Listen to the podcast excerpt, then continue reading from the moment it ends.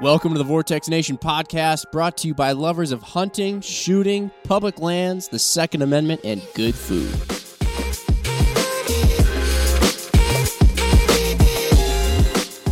What is up, everybody? I have Jim to my right. I've got Eric across from me. Eric, it's been a little bit, and I'm going I'm to reserve our special guest here for one second. I like how you always give everybody the lay of the land. Yep.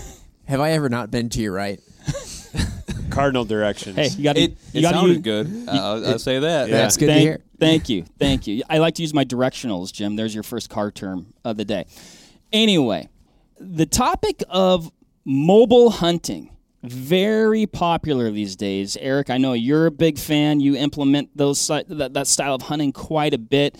It's, it's all all the talk of the town and in the whitetail hunting world, going light and fast, uh, trimming your kit, uh, shifting on the fly, reading sign, and just going for it. And uh, I know that's how we like to hunt a lot around here. And we have a special guest today who you may have heard their voice. And if you know this person's voice, then you already know who it is.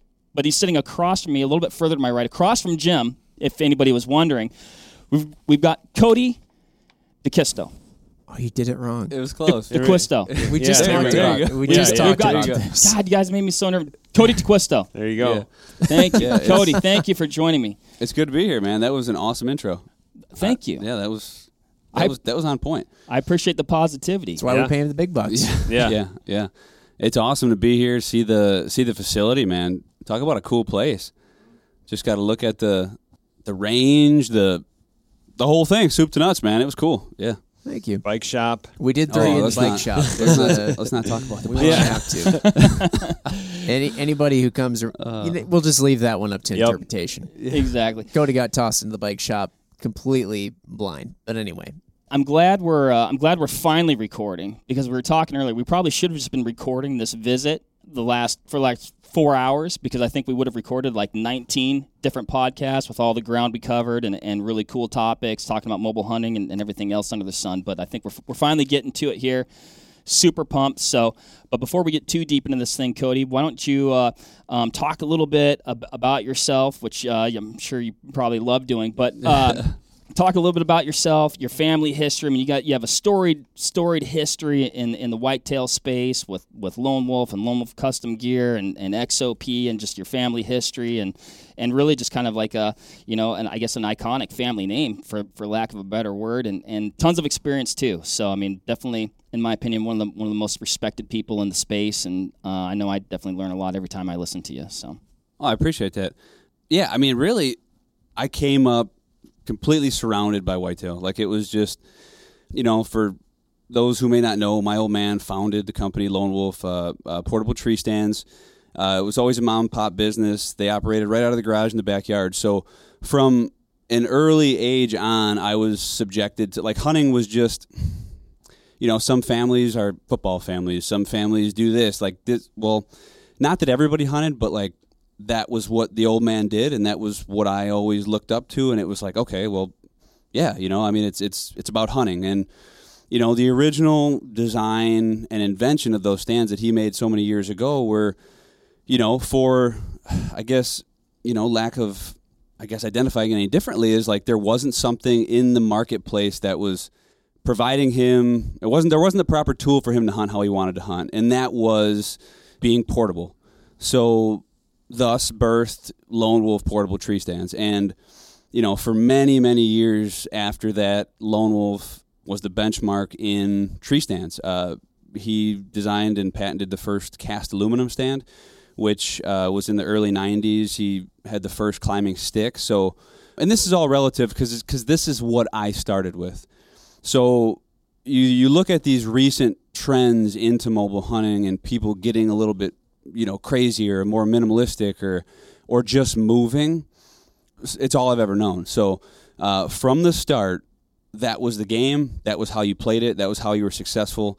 So I never really had any anything else to pair, compare to. So over the course of the years, as I became you know my own in hunting, I mean I've been mobile hunting my entire adult life, got into it at a very young age, but there was always like that need to modify the system a little bit, you know, always tweaks. And as a I would consider myself like a mechanical person, or just more like I guess ritualistic, and um, I like things the way I like them and how they work, and so my canvas, like in a you know in my mind, was always the lone wolf stand. So I was building off of the staple, right? So over the course of the years, like you know, you develop little nuances that you do, tips, tricks, you know, ways you set up your gear. So that kind of led into uh, the birth of XOP. XOP is another tree stand cast line that I kind of designed in the image of a lone wolf. When I went into the tree stand space, it wasn't about reinventing the wheel, it was about making what was the best better. So, you know, a big thing for that was to, you know, have that same high end cast aluminum quality, better features at more of an affordable price for, you know, the everyday guy. And it was always still like the mission to hook people into that mobile game that, uh, you know, might not have been doing that and utilizing the ladder stands and whatnot. So, and that took hold and uh, great stands. Uh, I still do a lot of work with XOP, designing, sales, all that. And then, you know, fast forwarding a little bit farther forward into the last couple years, like the Lone Wolf custom gear line has made its debut, which is a just it doesn't get any more mobile, it doesn't get any more compact. It's completely flipped, you know, 180 from what was always there. So we're we make the stands out of a different process. They're lighter, uh, they pack down differently, and with this recent trend and change in the industry, this fit like a peg because, and it's funny because this is this system essentially that we're about to go through or look at is the same thing that I've been using for so many years. It's just now commercially available. It it was always the you know kind of the talk of like okay, well is our do the people want it? Is the industry ready for a, a more expensive tree stand and for something that's really gonna? Because I will say this: mobile hunting has always been a niche. Right. It's been a very it's been a niche of a niche, you know, and it's not a very vast group of people. So, but with the turning tides uh, recently and everybody wanting to be more DIY and more go get 'em, the custom gear line was birthed and it's uh, taken off pretty hard. So that's kind of my um, you know my story. I, I make a living in the hunting industry, designing products and um, you know things like that. But just at heart, just a, a whitetail fanatic.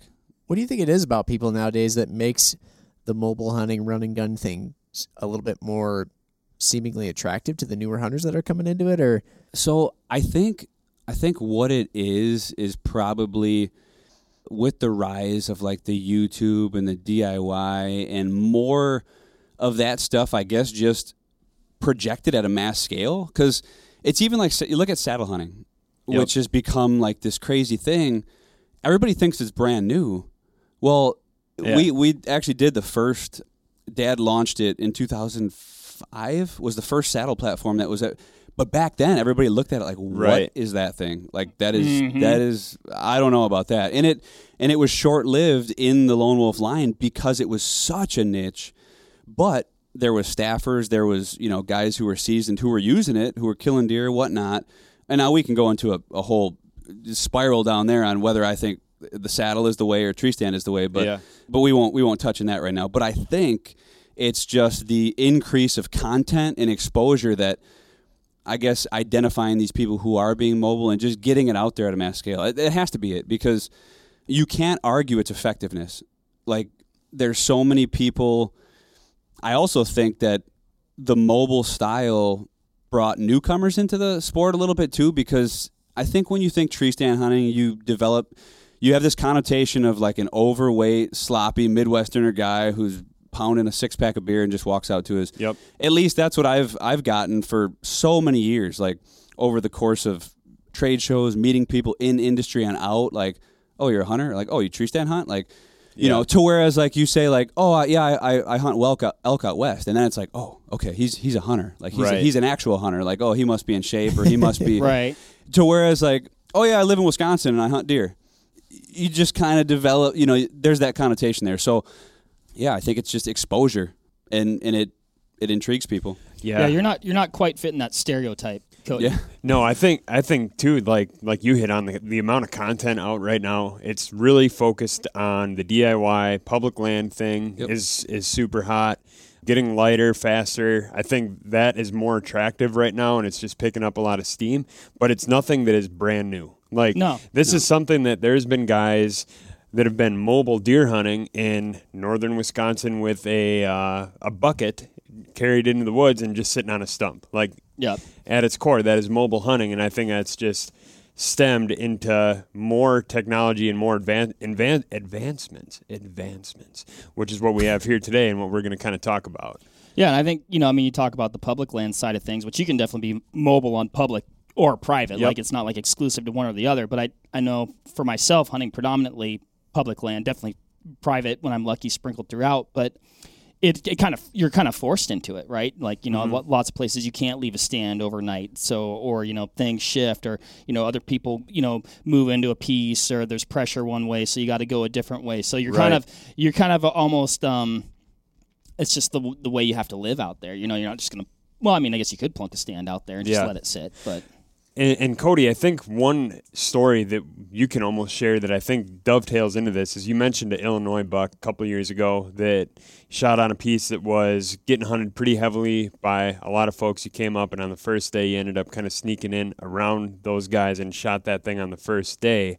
And I think that kind of pairs well with what you're saying, Mark. Like, when, when it comes to mobile hunting, you're go you're pursuing the deer. You're not sitting there and, And- waiting for it to and come to there's you. and there's definitely i mean if you want to actually look at you can take mobile hunting and you can you can divide that into a lot of different categories like you- like you said uh, a guy who is i mean at the very root of hunting literally walking on the ground with a bow or a gun or i mean like I, technically he's he's mobile hunting uh, i mean you could you can mobile hunt with a ladder stand like you you could if you wanted to i don't think many people are doing that i think uh, what it is and like what I do and like how I see. So I'm I'm just obsessed with uh, the, the chase of an animal, the actual hunt, right? So, and with that being said, like the things that break that up and make that is okay. Here's a piece of ground, no matter what piece of ground it is. Yep. I don't care if it's if we're hunting in the back of the vortex place and that mm-hmm. little hedgerow, or or if it's a, a two thousand acre piece of public ground, or if it's a private farm. Like the objective to me and what I want to do, like my the passion that lies within me is like, okay, I want to figure this piece of ground out, figure out how these animals are using it, and like move, make my move, beat them in their territory, and be successful at hunting an animal down. Like it, it. I don't know, you know. I mean, we can have this whole conversation too, like whether that's needed. Like, is it wrong to hunt? Is it whatever? But I think it's within us all at a certain level.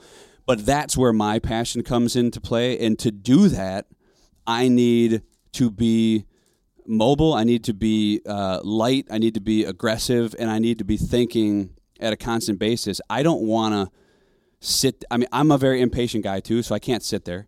I mean, I'm not. I'm not a sit and wait type of person. But with that being said, you know, and you can argue throughout the years that I've been doing this, a long time. I still, and you can argue. Oh, you work for a tree stand company. You design tree stands.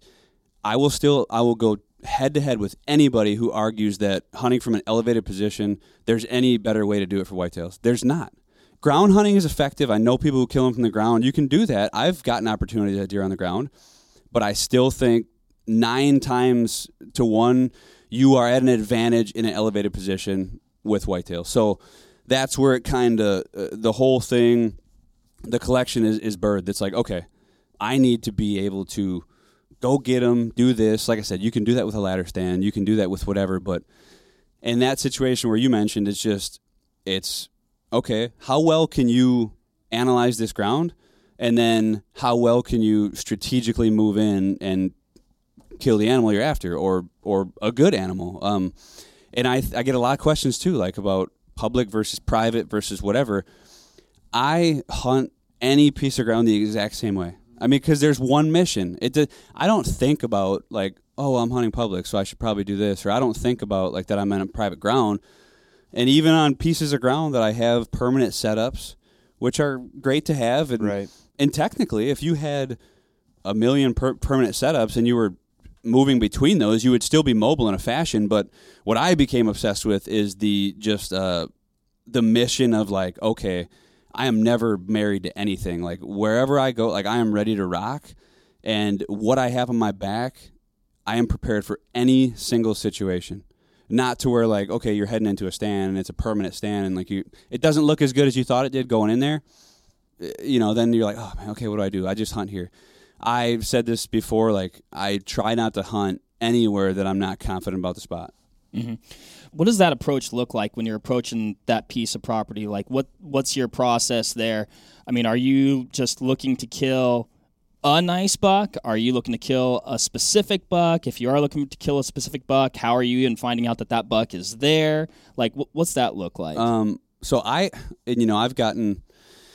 This is another another very controversial topic, and whether or not you want to talk about this age versus inches thing, or, or specific bucks versus good bucks. Like, I've always been like, I think it's important to set goals. I don't think there's anything wrong with wanting a, you know, a trophy is is something different to everybody. You know, you might like something different than I. Let's say you like drop tines. Let's say I don't really like them that much. You know, like, and your goal is to shoot a buck with a drop tine no matter like who am I to say that like oh that's stupid? You need to be shooting a five and a half year old deer. It doesn't matter if it has a drop tine like so I think that's important. So with me yes I have a caliber of deer in mind like and I think that's just over the course of years like that has always been my gauge to increase my game. So to whereas now I grew up in a little different of an environment like I grew up looking at very big deer on the wall.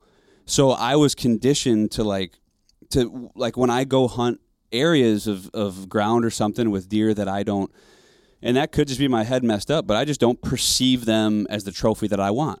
So it's I'm looking for something, you know, you know, a certain caliber, a certain size, or just something that trips my trigger, essentially. But I guess it all depends where I'm at, and I guess how much I know about that ground, how you know what it looks like as far as that goes. So if I'm looking for a cert, uh, deer of a certain caliber, like the only way I'm going to find out if he's there would be one to like I guess do some some intel like trail cameras and stuff like that and look outside of season or there's a lot of things that people do. I don't really like that too much, so I find out what's in an area by hunting it. And sometimes it's a longer way to get to the end goal, but you're actually hunting you're not setting something out. You're not setting out a piece of electronics and just you know like oh okay well, and yes you still have to hunt them once you get that intel. But nowadays I think so many people become dependent on like having to get a picture of a deer or having to you know know. To me, it's almost now about the unknown. Like it's especially when looking for something. I guess that I don't know. It's hard to say because I look at Ohio. Ohio was thousands and thousands of acres last year that we were talking about earlier. I didn't know what was there, but I knew one thing: there was big deer out there. There had to be. There's no way there couldn't be. You know. So, in my mind, I was going to hunt until I seen something probably either that tripped my trigger or that was you know 160 or better. Like that's just what I wanted out there. That's what I wanted out of that piece of ground. Uh, not many people are doing that, so I wanted to do it. And that's what was driving me to push those hills and, and find where I needed to be and get where I needed to be. And you just can't, you know, you got to have you got to have goals. For sure. I think that that's interesting what you're talking about there with like you know running trail cameras or not running trail cameras. Like I'm not like for or against. Like I think like you said, like whatever you're into, whatever t- Situational. situational. Like what what tactics you employ. You know, you might employ different tactics. Whatever, man. Like I mean, hunting is in hunting and, and the trophy is in the eye of the beholder. But one thing that I th- think is interesting with trail cameras and like a good buddy of mine had a nice piece of ground, had a giant buck on there. Like, and it was like, and it was cool that he knew that deer was there, and only saw it on trail cam like a couple times. I don't think he ever saw it in person. And he ended up shooting like a super nice buck that year, mm-hmm. like a, truly like a trophy buck. Like, I think it was probably like 40s, 50s type buck. And he was like, "Oh man, but I didn't, I didn't get that other one." I'm like, "What are you talking Right. about?"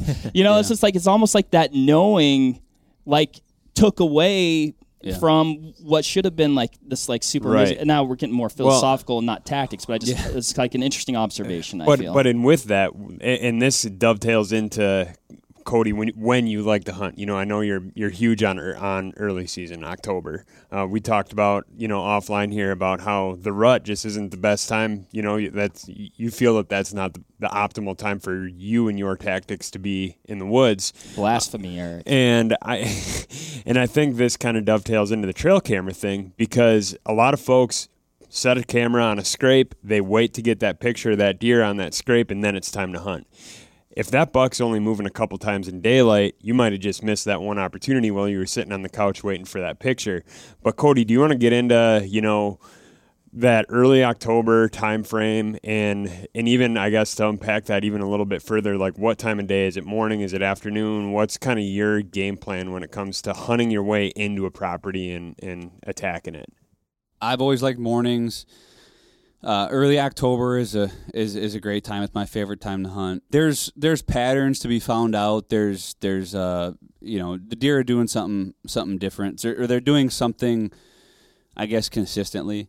Now you know when you look at the the late October time frame now, and I've never done a whole lot of like I've never hunted anywhere where there's velvet deer, which I want to like you know, and that's even earlier and pushing the envelope earlier and earlier, but secondary from uh, from like the get go of the season. Like so, it's a it's a systematic approach of moving around and figuring out what is happening, what where the deer movement is happening on that piece of ground. I mean now, and if you're if you're sitting in front of thousands and thousands of acres, well, that's gonna be a, a bigger chore. Like you know, it's just it's just how it is. You know, if you're on a 40 acre woodlot. It's going to take you very, real quick. You're going to find out if anything's moving through there, what's moving through there. So it's just a it's just a systematic approach. Like this past year, I killed um, a deer in southern Illinois on October 3rd. So the third day of the season. And it was just, okay, let's scout this piece of ground. Let's figure out where these deer are, where they're coming through. And it's, it's very, this is where I kind of, I, I go back. If you really break it down, there's, it, it's, it's really very simple. It just, it just takes, I guess, the effort to do it. It's like you have to, you have to figure out what the deer are doing at that particular time. That's why the that's why I don't like looking at properties in July. I don't like I mean even shed hunting. So many guys on social media and stuff are like they're they're planning next year off of where they find these sheds and that has absolutely nothing to do. I mean, maybe you'd get lucky and like if this deer was like such a homebody or if you got feeders out on your property like and and I mean that's a whole different story. But we're talking about just a piece of ground, nothing done with, whatever, private, public, but you're just looking at what the deer are doing. Or people who don't find sheds or whatever. Well, if you're not finding sheds, it's probably because the deer were not wintering on your property because it didn't have what they wanted at that time, so they're somewhere else. Like it's not that you just have no deer in that area, um, and just because you picked up a shed out in the field doesn't mean you're going to be able to go there in October and kill that buck. Right. So it's all relative to the time of the year. Food sources change, their cravings, their desires change, patterns change. You know, different deer do different things.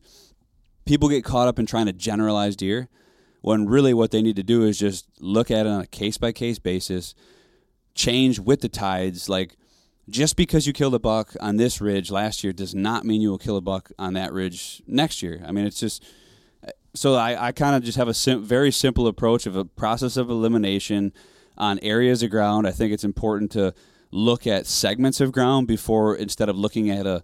It's like a to do list, right? If you got, and I I fall victim to this a lot, but let's say you got seventy things on your to do list, like the last thing you want to do is look at them as seventy things. You're Right. like, oh, like that's a lot of things I got to do Yep. when you look at when you when you take in the concept of like all right let's do one first let's do number one and number two then things start to get done then versus trying to tackle everything at once um, Wh- what do you prioritize those things then? Like what's like what's number one? Yeah.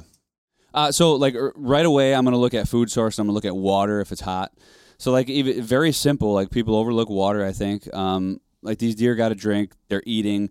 The deer are eating somewhere. I mean, you got to find out where that is, uh, or travel routes. I mean, just but nothing beats finding deer in general. Even if you have. So let's say, let's say you've never. Let's say you've, for I guess purposes. Let's say you don't know what a track. Let's say you don't really even know what a deer track is right? You don't know anything. You are you are a straight beginner. You don't know what a, a scrape is, or these guys get crazy on rubs and scrapes and all this stuff. And so, what are you going to do? What would you do if you had absolutely no knowledge of whitetails, but you were going out in the woods to, like, what I'm asking you, what would you do? Find food and water. Well, no, see, like, I'd I, probably just look for brown bodies. exactly, Yeah. Okay. That- so that's that's what I'm. That's what you want to do. So, and that was on the head. So, or that's what I do. So, if you can find, if you don't know anything about those deer, and a lot of people fool themselves in thinking that they're like these awesome scouters or whatever, you can't go wrong with finding the deer because if you find the deer then and you see them with your eye, Yep. even if it's a, if it's anything like you're finding out where those deer are, that's a tactic in itself. Like so instead of just looking at a map, because there's some whack jobs out there that'll literally claim that they can look at a map and tell you where all the deer are Yeah. because that's just that's BS. Like, I mean, yeah, you might get lucky, but the only way you're really going to know is if you can go in there and read the sign, or you can go in there and see them. So that's always a great starting point. Is finding out where those deer are, start to slip in and infiltrate those areas, because then you're going to see what type of deer they are. If they're does, if they're bucks, if there's something you want to shoot. So if you can't do anything else, just find the deer, and then once you find the deer, go in from there. You know, and you know, you, you got to start to learn these things though. Like, you know, I mean, obviously tracks are, you know, you see a beet trail coming out into a bean field and all the beans are freaking gnawed off. Like you can take a, you can surmise that a lot of deer are hitting this bean field. You know, early, they like those bean fields. If you wait a little too long and those beans start to turn, they'll completely abandon that field and they'll go somewhere else. You know, so in, where are they going? I don't know. Maybe Johnny has a corn pile on, on, uh, illegally on the farm next door, or maybe you're in northern Wisconsin and they're traveling you don't know, but you have to find out, right? So how are you going to find out? You know that trail went cold. You have to get down and move around and find where they're going now. Find the fresher sign. Find where they're eating. Find, and that's where people don't. They're like, oh yeah, this bean field. This is where I have my stand. It's on this bean field. Like, there's deer out here. They come out here. Like, they get caught in that trap to where they're just sitting on that bean field, or they shot a deer last year on that bean field. So like, oh, this is the spot. This is where I need to be so many people are skeptical of looking around and just moving in general because I think for so long they've been conditioned to think that like deer don't handle any sort of stress, which is bull. I'm gonna I'm gonna straight out say it like deer will handle stress. I mean, even if you you know, and there's that there's that argument where it's like, okay, well, these are pressured deer, these are unpressured deer. Okay, either deer is gonna hand if I go into a pressured area, and, and then see now eh, we can even back up. We can define pressure, Right. right? I mean, like I get asked that a lot. Well, do you ever hunt any pressured deer? I'm like, okay, well, define a pressured deer. Like, I mean, like, what are you classifying as a pressured deer? Yeah. And it's is a deer that's constantly being badgered? Is it a deer that's been shot at 17 times, like in the past two years? Like I, I don't know. Like like tell me what a pressured deer is, and I'll tell you. Like there's deer that are pressured that are extremely docile. Yeah. Some of them, some of the most docile, easy to kill deer are deer that are pressured all the time because they get used to pressure. So so where are you drawing this line? So it, it's, I mean, it's one of or or even like the oh like the big woods deer like well this is a big woods deer so this is okay well I don't know what that means Yeah. but so you're you're putting a classification of a whitetail as a big woods deer what does that actually mean is Right. that oh well it's never seen a person well in that sense I mean is that a non-pressured deer at all should that deer be easy to kill Right. if he's ne- if he doesn't know what a person is Go out there and toot on a grunt tube. well, in I theory. mean, it's it's one of those things where I don't think people re- like. There's so much bullshit out there, Right. and there's so many. Oh well, yeah, this is a big woods buck. This is a pressured buck. This is a public land buck. This is a private land buck. Like, yes, you can you can get granular with every single. They're all whitetail. You should hunt them all the same. Find out what they're doing and kill them. Like that's that's uh, that's what it's about. It's not about like, oh well, I'm hunting a I'm hunting a big woods buck, so I got to go about it with a big woods strategy. I mean, it, if you're climbing up a mountain to hunt a buck who's eating acorns versus if you're walking out the backyard to hunt a buck who's eating acorns, you w- would you not do it the same way? I don't know. It's I'll probably get ridiculed for that too because people. I don't think I do it the same way, uh, or I would do it the same way now. Yeah, after Cody After- yelled at me. Well, Yeah. I'm just I'm just I just look at it. I think people tend to, and I and I can see this because I do it in every other facet of my life. I'm an overthinker, right? right. I'm always thinking of it as a chess game, right? I'm like thinking, okay, well, this, this, this, like eight steps ahead, which I think is a benefit and a detriment to me at the same time. But I try and keep whitetail as simple as possible. Like the simpler, the better. Just like even like these these tree stand designs and any, anything you're, ma- it's always better to gravitate on the simple side of things. Look at things on a simple perspective, and for one, you're not gonna overwhelm yourself. For two, it's it isn't as complicated as you think it is. It's Yeah. funny you brought up like you asked the question. You know, if you'd never hunted deer before, you didn't even know what deer tracks or uh, rub looked like. What would you do? Getting into the mind of somebody who is a complete beginner. And it, and that phrase gets tossed around all the time, that beginner's luck phrase. And everybody's always kind of like, Yeah. oh, yeah, it's complete BS. You know, you went out there, you happened to just kind of like do whatever somebody told you, you did it just right. It's like, well, actually, there's a lot to beginner's luck. For beginner's sure. luck really isn't luck at all. It's actually the fact that, like, you took somebody out to shoot at a thousand yards and you said, the idea is to dial what you need to dial, put the reticle on the target, and pull the trigger without messing up the reticle. Yep. Oh, you missed by a little bit? Look, you have a ruler right in front of your face. Use that to measure how much you missed by, make the correction, and shoot again. You know, and it's like, oh, okay. And Then that person hits a target at a thousand yards. They feel all great. Well, next thing you know, then they go into all the forums, and it's like, well, did you think about spin drift and ballistic jump and when your bullet's going transonic? And did you run it through? Were you using radar or Doppler or a chron? Like, did you what muzzle velocity? You're like, no, no, I, I just didn't overthink I just it. yeah, I just did it, and so uh, that happens so so often, uh, Right. In all things, It's very thi- I think- interesting to hear that on a shooting perspective too, because it's the same thing. Yeah. And it's just honestly, it's the same thing with arrows and your bow, and like guys get so caught. All right, like we can all agree, we're, we're trying to, you know, we're we're harvesting a whitetail deer, right? Guys get so ingrained in if their arrow's not the, the right spine and it's not the right weight forward, and they don't Yeah. have the right kinetic energy, and it's not this many grains, and it's you're gonna laugh, but I get one of the most frequent questions I get at the show is, "What's your arrow setup look like?" Or what what is your arrow setup? Yep. And I tell them I have no idea. I've never ever got into. I don't know how much my arrow weigh. I know this. I know that my broadheads are hundred grain. Yep. That's it.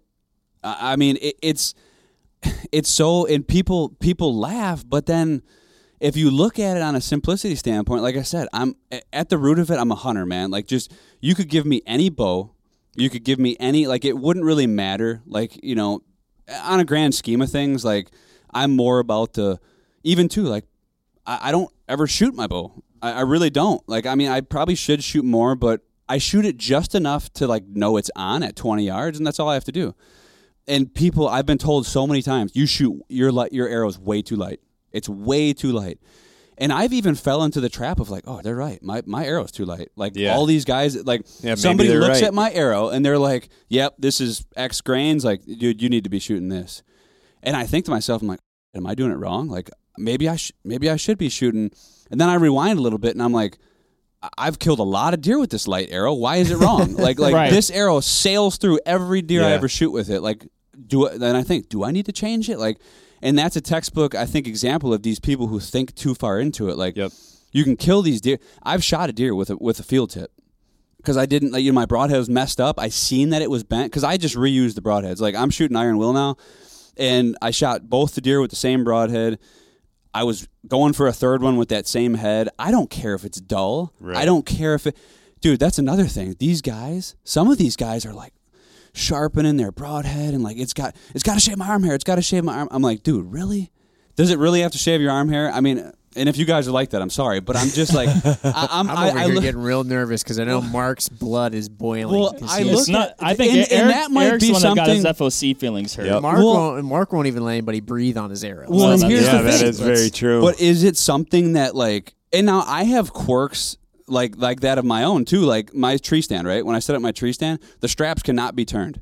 It cannot be turned. I love it. To where somebody might argue, like, does it really matter that your straps can't be turned? well, no, but it makes me feel good. Like I just I can't.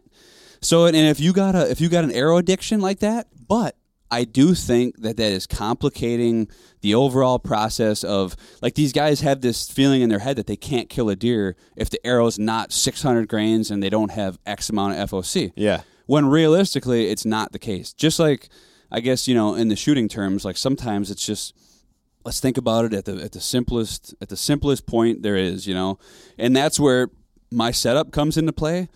A lot of I made a post and I got bashed on this, right? And it was about like, hey, like leave the bullshit behind, right? What do you what do you really need?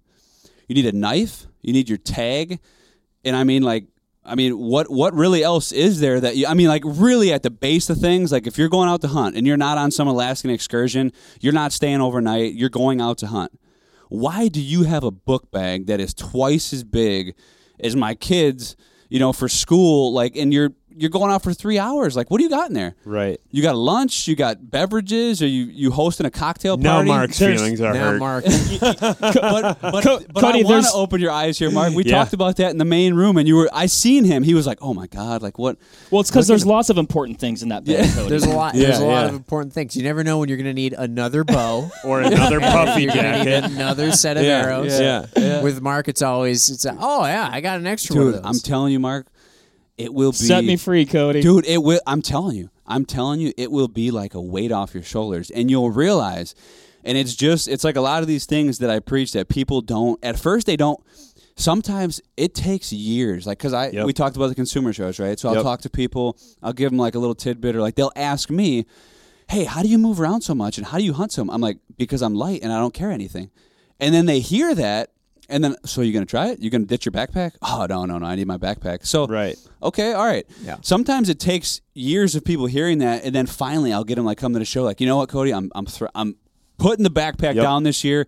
What should I get? And I'm like, all right, man, this is what you need to get: a coat with some good pockets, like you know, like, Yeah. and that right there, like, and they're like, wait, no, not a bag at all. I'm like, okay, buy yourself a little bag then. Right. But then they do it when they finally make the leap and they do it. I see them the next year and they're like, dude, it was night and day, man. I'm never going back. Look at I killed this buck. I moved three more times than I did last year. Yep. It's such a repeating story that I hear, and it's the same thing with the setup. It's the same thing with the hunting on the on the height. It it just takes a while. Some somebody said this to me a long time ago, and this just came out of left field. I'm thinking about right. So if I asked you, when you take a shower, what do you do? What's the first thing you do when you get in the shower? It may seem weird, but just roll with me, Mark. What's turn the the, first? turn the water on. No, the water's on. You get into the shower. You're you're. What's the first thing you do? I sit there and daydream for like five minutes. Then yeah, I, then usually I, then I, think wash my about hair. Whatever I'm going to need to Okay, do in the that's what I was getting next. at. First thing you do, first order of business is you wash your hair. If I told you start washing your hair last, how long do you think it would take you to get comfortable with doing that? Like it would probably take a little. and It'd be just weird. And you would F it up the first few Well, times. I mean, in but it's one of those things where not that Know, washing knowing your- what I wash last, I that, I would always be uncomfortable Yeah. doing that. Well, n- not not saying that that's going to better you in your shower habits, but I'm just saying it's a change of something you're used to, right? Right. It's hard for you not to wash your hair first. It's hard for people not to want to take four sticks to get 25 feet Yep. up. It's hard for people not to take the backpack when they've always had the backpack. If you asked, if I asked you, Mark, how many? I wish we had your backpack here because I'd oh ask you how much. It wouldn't fit Well, on the I, table. I would ask you, what did you actually use out of that backpack the last 10 hunts, right? I bet it's probably a very small amount of what's in that backpack. Un- unfortunately, not the kill kit. Yeah. I like Yeah. I like this podcast where Cody comes on and grills Mark with questions. This is a good. So this I is a will good say- episode. I will because of say that. much of my backpack is empty space. But I, and this, so this is this is a question I was going to save for later, but I'll ask now since we're on the topic. It's because if I need to cut up a deer, I don't want to like go back out for that first load, or maybe I can get the whole deer. I know Eric, you hauled a that was a massive bag of meat that you hauled out the other Thank you, Mark. couple. I mean, that was an impressive, uh, nice work. seriously an strong, impressive bag of meat. strong like bull. Um, but uh, but so that's that actually is why. So I like you know I've got some of my I got my kill kit, flashlight, some regular stuff, some snacks. I like a few snacks, and uh, and water. Mark, you like a lot of snacks. And So that water. doesn't seem like and a very kill mu- and a kill seem kit. like very much. It's a lot of it's a lot of empty space. Yeah, which two flashlights. I carried You it would- back. You never know it by how much the truck is full of your How much do you have in your way out. pockets? Well, I keep one headlamp in my backpack and one in my pocket, and then I got my bow rope, release. I don't know regular stuff. A couple snacks. Actually, I, I always like to keep a couple snacks in my pocket. Keep the snacks warm. because Uh, it seems I like, you never the get you incredible never thing is that is the fact that Mark's explaining this very minimalistish sounding kit, Yeah, it's very and minimal. yet he can take up an entire six and a half foot bed of a truck on the way out to this hunt. a lot of exaggerating. yeah. it- Anyway, well, it's it's it's a what I'm getting at is is just it's a different way. And now I don't want to seem like one of those. Right. I'm sure we've always right. heard those crazy minimalistic people that are like, "Hey, throw away all your shirts. You only need one shirt." Like that, Oh, that's right. that's not what I'm saying. Yeah. I'm just I'm saying like you will be more efficient and more effective at the mobile hunting game with the less you have. And I just posed a question like I feel like a lot of people that ask, they're in the need of a change anyway. So, and I mm-hmm. think one of the biggest changes and one of the biggest things is I look at a season I'm not. I don't hunt a couple times. I look at a season as a like a three to four month endeavor, a Yep. grind. Right. I know. I'm smart enough to know that if I'm taking a freaking Kifaru pack jammed with stuff out every day, am I gonna last till January fifteenth? I'm not. I, there, there's, there's no way. And I'll admit it. I'm, a, I'm, I consider myself a pretty tough guy, pretty fit guy. I also know that the minimalist approach keeps me humming, and it keeps me. It's like it's there's there's not not much to worry about. It's like it's it's being effective for a purpose of longevity too, versus just. I'm always like you know I'm a person that you know typically runs late too, or I'm I'm hopping in, or I'm doing things last minute or whatever. This is in my this setup right here is in my vehicle. Sometimes riding shotgun, but it's always in the back. I can be out, especially like you know I don't wear any camo or anything like that. I can be out hunting so fast, so lightning fast, and I can be set up ready to kill even faster. Yep. And that's where a guy with whatever, and it's just like, oh, do I have this? Do I have that? Do you need it? No. Like even a, even like like like my bow. I know if I if I grab that bow and I grab that stand, there's literally nothing to think about. I can hunt anywhere I need to, any situation. I have everything I need. Can we can we discuss? Uh, I'm not- yeah. I was going to call it the elephant in the room, but it's actually it's more like the gazelle in the room. Yep. Can we discuss this? Because Yeah. if you're watching on YouTube, you've been Yeah, seeing this like, kit sitting right in front of us. So and it's beautiful. But if you're listening, there's actually Cody's got his full on kit right here. So this is yeah, this is my personal uh my personal setup, all the little detailed mods that I do to like the stand and sticks. Now this is one of the point fives, the D'Acquisto Series point five stands. So this stand right here is five and a half pounds alone. So it's very light, very streamlined. As you can see, it has the frame pack feature. So this this is actually something newer that I've adapted for this year is the Bino harness. And this is a, I don't know which model this is of you guys, but it's a UHD with uh, UHD binocular harness. Oh, yeah, yeah, so this is the UHD harness, Yep. right? So um, now this I've been wearing on my person, but this has everything that I take into the into the timber with me right here. This is it. This is all. Oh, you fit it all right in the bino Yep, case. this is it. Yep. So this is my utility station.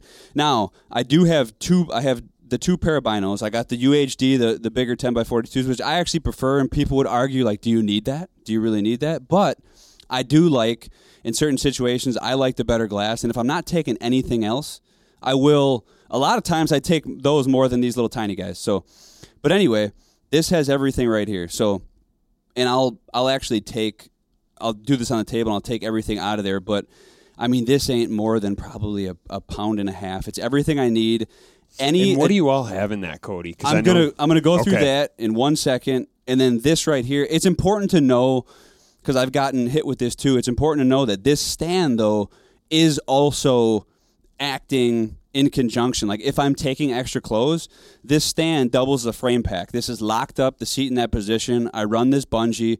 I can throw a down coat on there that I know I'm not going to wear till later, or I can throw like, and I'm pretty minimalist with clothes too. Like, uh, but anything additional that I don't have in my pack that would be big, or like, let's say some guys argue like waders, like, oh, well, I got to take waders. Like, well, I, I would just strap them to the stand. Yeah. Literally, you got a nice bungee here. It's a frame pack. So that's that. These are my climbing sticks, uh, my stand, everything in that. So that does help in a transport aspect. Yeah, your sticks just kind of integrate right into the stand there. Huh? Yep. Yeah. The, the the sticks actually um, they lock right into the stand with rubber grommets. There's these. Uh, they also have um, this is a J hook attachment. So this right here, I mean, your stick is never going to go anywhere. It's actually designed so it. Now I have some tape on these, but it cinches your stick down to your stand. You could you could drop this off a mountain and go pick it up, and it would never go anywhere. So this Is that just, a little the tape on the on the hooks there? Is that like a little pro tip thing? Like, do you do that so you don't get the clanky metal sound? yeah. against one So? I I have a thing with tape. I do like. Uh, I mean, I've always I see tape uh, on a lot of things here, Yep. and I'm realizing that it could help mitigate some Yep. sound. So one crucial thing, yes, like uh, with, I mean, yeah, if you actually look at this, you'll see tape everywhere. There's, Yeah. there's so and now what I typically do is I'll I'll identify the contact points first and foremost. So and if you haven't seen it, and this yeah this this is sort of like a product plug, but we we have this silent touch tape that's pretty sick. It's super thin. It's like a rubberized, grippy tape. It sticks to anything. It's awesome for silencing. I mean, it's it's all over this. Like these buckles are coated in the silent touch Yeah. tape. You can feel that. It's just this So right silent. here. It's just it's. I I actually have a lot of people who buy it for their ARs and their firearms and stuff like that. Just like for the grips and stuff, and just. Um, but anyway, so yes, tape on the contact points. Um, so as you can see, like where this stick is hitting this stand, I just have a little bit of tape right there. I have um, just where I see it fit. So, but this is designed to where okay, so you have this on your back.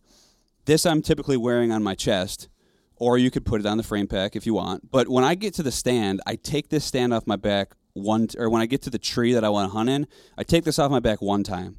I disconnect my sticks, you know. So in these, you don't have to use these. You can rig your strap to, to hold your stick down, but these are just awesome because just in a couple turns, you can pop that out. This, I double up my seat cushion because then I do this and I just slide these in here, back here. So that holds my hooks. I don't have to have to worry about those. Yep. 'Cause Okay, I I don't was want to beginning to think that that was just excess, which which would go it was against not. everything there. Yeah, The there's a two purpose. seat There's there's a method to my madness, you know. but uh, so anyway, so then you take that off, then you pop your stick off, right? So this is one of the D'Acquisto series climbing sticks. As you can see, it it it folds compact, so it's ultra low profile. This is one of the 20 inch aiders. So these are two sticks. I a lot of times both the deer I killed this year were one stick off the ground. I actually tucked this next to the tree one time and then I hung it in the tree the other time. But these sticks are ready for use in a second. This is my systematic way to do the straps because I'm a buckle man. A lot of guys are going buckleless. I was going to ask ropes about that. Yeah. no, I mean, I, I, hands down, anybody who asks me, I go buckles all the way. There's not a quicker way. There's not a more sturdy way, stabil- stable. And I think there's there's to a point this DIY thing has gotten a little out of hand. I mean, there's a point where it becomes counterproductive. Some of these people, it's taken them so long to put a stick on the tree, just to get rid of the four ounces that this buckle weighs. It's just it, it's counterproductive. So anyway, so yeah, you pop that. That's your aider, right?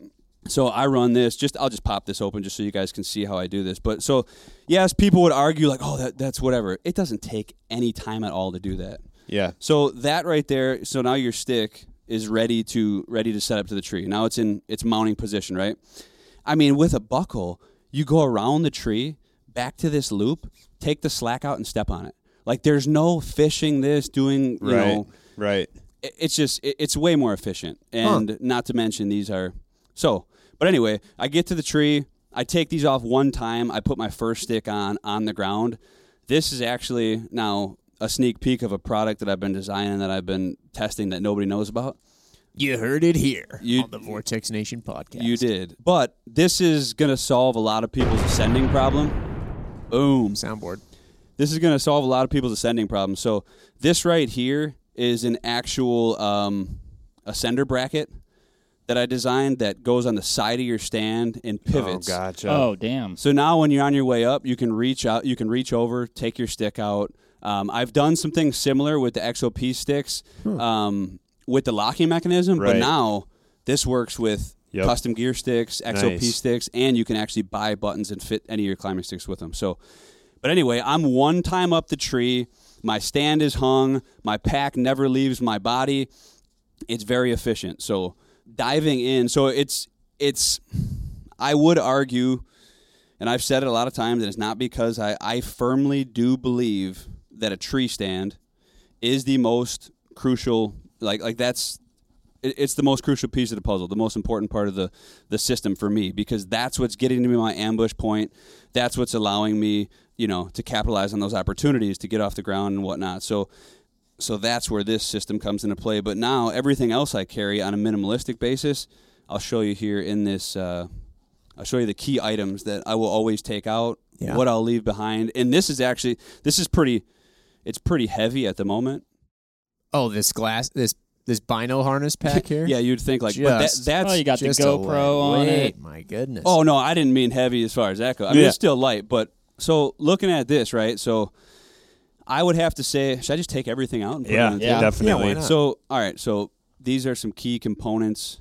You got to have a buff. Yep. You got. I mean that if you don't have that, I can't s- get in the gas station. Yeah. So exactly, exactly. So I'll For the start snacks out that I put in my backpack, Jim. I just dated this podcast. No, and and like and like I said, there are a couple things that I'll I'll section off to like I put them in here for the sake of the the podcast, but I would only take them if I was going like way out somewhere and I might not come back. Okay. So um so this is like the So you got a tent in there? yes. Nice. It's a lean to. No, no. But all right, so I'll just yeah, I'll just bust all this stuff out. So well as you can see first off, before I take it out, like it's systematic. Like I just I have my trim saw right here so I can use it when I'm climbing. I have my gut knife right there. I have everything. My camera, this little guy, like I'll just I literally pop this off with a twist tie. I can wrap this around a limb. Like this is how I've been filming this year. Anybody who's followed my story or anything like that or seen any of the kills was either filmed on this or I have actually my cell phone that has a little uh, has a little lens on it or whatever. But so a set of binos, and those would either swap out to Oh, look at that. You know, you don't see enough people running the 32 down I and love back that, HDs. yeah. I've got a set of 32 Viper Yep. HDs that I got back in the day. I missed out on the old 6x32, unfortunately. Gosh, that was a good bino. I feel like this is going to be like one of those those clown bags where it just keeps coming out, and you're like, "Damn, you had that much stuff in a bino harness." It is. Yeah. I'm already somewhat amazed. Yeah. This right here, I'll, uh, and This is you- the little, like, so this is the snacks pouch, right? yeah, Right? this- nope, no snacks. Oh, Mark. Jeez, Louise. Mark sees now a critical flaw. Zip ties. That's an important thing. I love zip ties. So, you can never have too many. of bad. You're seeing a lot of shit come out of this, aren't you? Yeah. I mean, here's here's what I love that I'm seeing though, Jim. Bungee cords, tape, zip ties, and twisty ties. all Right. things. Cody's ready to, to rule the world. Cody's ready to. Yeah, I don't know if you'd count Work that. on but that cars. so this, so this is everything, right? Now, yeah, everything came uh, aside. Well, the, no, these are important too because I these have a use, and not just for my some, luscious uh, locks. they, They- they have- scrunchies there. They have a different. Um, Got some of these little S hook Those things. yeah. So oh yeah, I'll take these off too because technically that would be a thing that I carry, right? Those were hair ties, by the way. A buddy of mine that I rifle hunted with this year pulled his ammo out of his pocket that was being held together by uh, two of his daughter's hair Nice. ties. I thought that was pretty funny. Yep. Um, so yeah, so that's that. That's okay. So that's everything emptied out of here. So I'll set this aside. Which this is awesome too. And I'll before I get into the gear, um, I've never used a bino harness before. Right. I really liked it. Like it's just different. I always wrapped a tree stand belt and just rigged a little low profile sling, and I always had it here. Just had them there.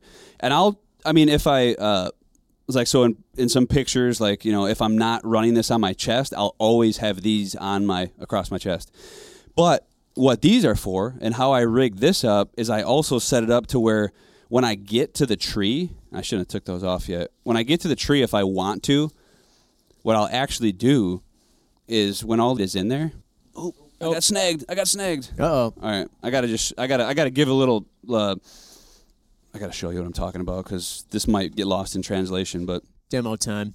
but this is actually a, a pretty cool little thing that you can do if you want when your stand is in the.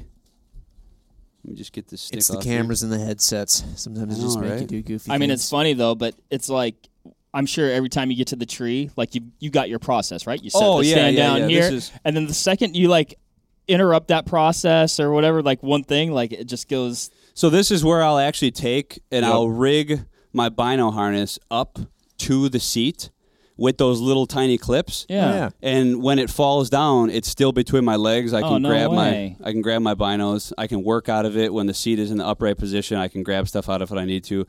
So that's why I have those little clips. And that's if I'm not. So if you see me in videos and you're like, you didn't have the bino harness on, it was on the seat of the stand. And I and that's why you'll see like binos around my around my body then. Um, so with that being said, so we'll get rid of this, but this is everything that I have.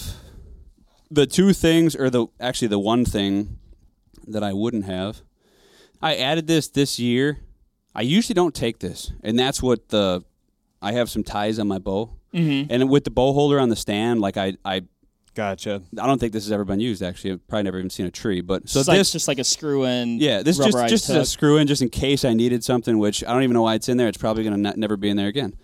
So, and this right here is something that I learned the hard way. Like in those hills, like out all day, your phone searching for reception or something like that. If you need, if you're using your phone as a GPS device, I would just I tossed this in there to just because my phone died on me one night and I was like five miles back in Yeah. and it was like a black night and I was for a minute I was like all right I'm gonna have to crash here So So it's like a but it- flashlight size battery pack. Yeah, it's just a, like a little charger. Like so, Yeah. it'll just juice your phone up. Like if if your phone's gone. But like these would be two, or this would be an item that I would only take. Like I don't take this. I don't have this in my pack every day. Right. The essentials, I would say for sure are well everything here. Your knife, tow rope, binos, tag. You need your tag. You got to be legal. Got a little vortex cloth in there just in case I. I, don't, I mean, it, it fits in there. So Yep. this uh, wind bottle. I'll go through every one of these too. A saw. Can I see? Can you open that saw? I like Yes, that. I can. I haven't seen that saw before. It's just a cheap. I don't even know who makes Oh, it. really? But I got it covered. Even really the saw, small. Even the saw is wrapped in the Yeah. tape. Yep, everything, man. And this one, this has seen its share of abuse. Saw. This is just a battery for that camera, in case I need. And these are batteries for this badass black diamond headlamp. Anybody's looking to get a headlamp, black diamond. And I never. I was a big person for years that no lights. I just didn't. I had really good night eyes. Never needed lights or whatever. Until I got stuck out in the timber one time and it was really dark. So I was like, all right, we need a headlamp. And then you know, gut, I was gutting a deer after hours once, trying to use my phone, like just like after recover, like just get yourself a headlamp. Like it's not that much, or or even a little handheld flashlight. I used to hold. I used to have one this big that I, I kept in my mouth. Just gets to be a pain in the ass. You ever Yeah. see? Uh, you ever see this one? You'd like that. They're Dude, tiny. yeah, that's pretty sweet. And then you could clip that on You anything. clip it right on the bill of your. Uh, Oh, hat, hell yeah. And then it becomes a headlamp. dude that would be sick i might have to i might have to look into those and then i just got batteries for that which those are three little batteries uh zip ties i mean mostly like zip zip ties and the hair ties are typically used to put the tag on the animal Mm-hmm. or like i guess if just any ran- I mean, hair ties and zip ties are just good to have, and They do just come in handy. Yeah, they're no weight. These are the little clips that would hook the the pack onto my stand, and then this it comes and goes. I actually don't. I probably only used this twice this year, but I do hunt a lot of super close quarter situations. And if Yeah. I get in a position where like I know the first thing my is my face that they're going to see, and that's where the stand has to be, I'll put this on. I will put this on my cheeks. So yeah, so I'll, I'll, I'll kind of go through them now. I, was So about to- I thought that was for like um, stamps at first. Now I know yeah, it's so just, like, it's face just, this is paint. just like a, a it's just a face paint thing, and I'll Right. just do the cheeks. Like if I need to, I probably use this. Both the deer I killed this year were very close quarters, and I didn't even use this. But there has been some situations where like I'll be on a pinch, and in the trail will literally be coming up, and I'll be point blank, Right. and like they are gonna like it's gonna be eye to eye contact as soon as they as soon as they pop up. So this uh, binos. Um, I never years ago. I never used to carry glass ever. Like I just didn't. And in the last like four or five years, it's become something that like has to come with me. I got to have some. I mean, you know. And before I was using better cameras too. I was more into like the filming aspect, so I could always zoom if I needed to see something or whatever. But a, a good set of binos. These are sweet because they're like tiny. But I do like those. Those UHDs are are probably I I might I use those way more this year than I did these. And the only thing, the only thing that keeps me gravitating back toward these is the UHDs pop out of that harness a little bit Yep. too much. Like, but that's that's it. Trim saw. I mean, like, I use this probably every single time I, I hang a stand. I would say, and it's just handy to have some sort of a saw. If you don't, I mean, whether or not you need to trim something this big that digs into your pack or or just clear a limb or anything. Because I don't do the whole trim saw thing. I used to. I'm hunting close quarters. I typically don't have to trim anything. I'm just I'm I'm setting up my stands in the trees how I can have the how I can have the lanes. Yep. But if I do need to trim something, I have a saw and it's on my chest, ready to rock. This this this bastard. Um, this is in, this is this is probably one of the actually it's not as crucial as it used to be because of my handy dandy rig I got Right. on there that I can but this is a tow rope. It's just a retractable tow rope that some guys use just paracord. This I always have. Uh, it integrates perfectly with that new uh, little accessory I designed. It locks right into your stand. So when I get to the tree, it's one time up. It's I I link my bow to this, and I have my stand on my back. I have the stick to my side. I have my pack on me. I'm up the tree one time. I never have to come back down. When I get up there and I get situated, I just pull my bow up, and that's it. So and it never gets tangled. Never have to mess with it. A knife, a good knife like that. I think this is definitely one of the key key items. This one is actually it's a knife by uh, Iron Will makes it. It's uh, he actually Bill from Iron Will actually did this one custom for me. It's got the wolf head on there, Oh, sweet. but Pretty knife. it's yeah, it's pretty sweet. Like before this one, he's now doing these fancy handles, but the one I had before was a standard pack knife with paracord on it. Uh, but it's very light. It's super sharp, and it's just an awesome. I mean, it, gutting, skinning, all that stuff. Because I do that stuff typically out in the field too. But you can you guys can check that out. Mark, Um, you know what we're you know what we're seeing, Mark? We're seeing it's funny, we discussed this before, lightweight Dave. Yeah. He goes uh he goes out west and he's this is basically like the whitetail version of what he takes out west. And then when he comes back to the Midwest, he basically brings out his PRS rig, he's got a blind, he's got all the heavy stuff. He doesn't like lightweight just doesn't care anymore. We're seeing we're seeing now the lightweight Dave version of like if he actually did what he does out west in the Midwest. I, I Well, that's in in that right here. there is so. Up until this knife, um, I've prop I've had a a buck knife that literally I've had since I was thirteen. Yep. That skinned every single deer that I've ever shot. And I messed up the blade or whatever, and it just so happened like you know Bill started doing knives, and now I've switched over to this knife, and this that knife right there's got two under its belt already. So, I mean it's it's it's just an awesome knife. I mean I probably, but anyway, a knife is you you need a knife for sure. Uh, so that would be that Yeah, item. that is I Most like- definitely. I like Um, um, yeah, this was the The double bevel there. I like the shape of the blade and like that's super tactile on top too. Like it's like going to so this right here i think we talked about this. This is just a it's a joby. You wouldn't need this. I mean i guess if a guy wanted to rig one of those camera things onto himself but this is one thing like when i get real like late season when it's really close quarters and it's getting down to the wire and it's just it, it's it's harder to get away with things like a lot of times i won't even film anymore. Like this year i hardly did any filming late season because it was just so tough man. The deer were on edge. It was cold batteries would die like crazy. So i didn't even have this. And this is probably the biggest heaviest thing in this setup. So like when you get rid of this but this is nice with the joby head because whether you have a limb or you can rig this you can rig this onto your bow stabilizer you can rig it onto a tree limb you can rig it onto the seat of your stand you can do anything with this little flexible arm. So it's pretty cool. You can always at least set up an angle with that. So that would be for like filming if you're gonna Right. capture that stuff. This this bad boy this is a very important thing that i never go into the timber without. A lot of people look at it and they think like it's probably not that good of a it's it's everything. So i'm a big believer um, and i know it to be true that like and we can get into scent. I could go for hours on scent and scent control and how much of a bull philosophy that is but anyway but but anyway Cody, the, the, the nice thing was I really don't think anybody had any qualms with anything you said. yeah and then all of a sudden it just and that boom. one really though might have put you over. so, so right so right now i love i love sparking up the controversy so Yep. it ain't about scent it's about if the deer can smell you because i don't care what you do they're gonna smell you Yeah. they will smell you if you are not playing the wind so if you are a guy who's hunting and has been killing deer and never thinking about the wind you've been getting lucky Yep. and if you're a guy who's not killing deer and not thinking about the wind, that is what you need to start doing. And you need to pay attention to that every time you're hunting because not only do you need to know what's going on with the ground, but knowing the wind direction, what it's doing is, is the most beneficial because that's the only way to beat their noses. It is the only way. You can wash with that, sh- that whatever you want to get. You can.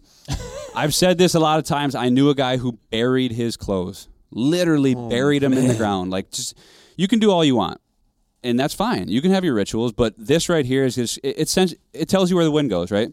So this is a it's another product that we offer. It's like nine bucks. Yep. It's just a little it's a little case, right? So what's awesome about this though is when you think about wind direction, you think about stand setups. Now I use this every single time I set a stand, which is at least two times a day, and then maybe even when I'm in that stand sometimes to make sure they're going right. But it has two compartments, so this, it's a wind indicator. So this will tell you which way the wind's going, right?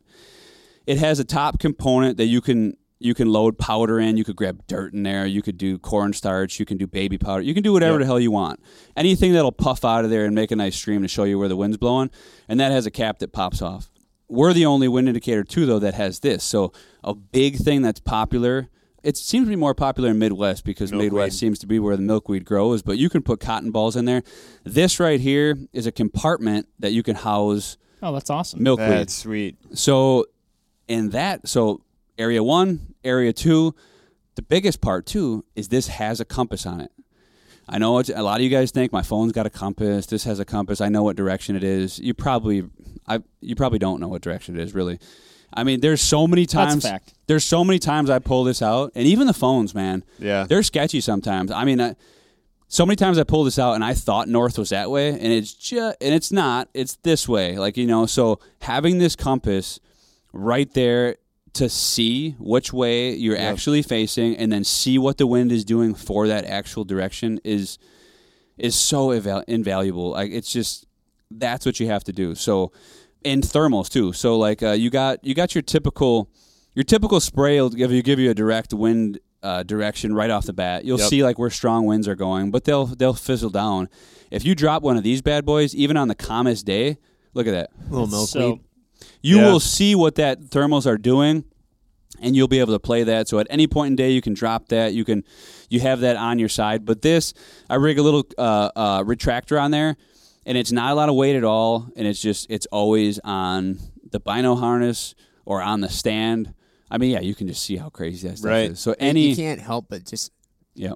you did this. You brought it out, and now Yeah. we're all. it's like a lava lamp. Yeah, well, I mean, it's just it's you want to know what's going on and what your scent is actually doing. That Yep. right there is Yep. is what you need. So, um, Our scent is all going towards you, Mark. I know. yeah, That's why you can. Uh, but Like but that attracts like. That actually concludes like the. Yeah. It's not much. Oh, and the buff. How often does this change? Like, how long have you been rocking this exact? Uh, obviously, other than the bino harness, like you touched on that, but Yeah, uh, and before the bino harness, like um, th- I had a very small fanny pack, and for a time I had like this tiny little like sling military. It almost looked like a little tiny Yeah. tactical pack.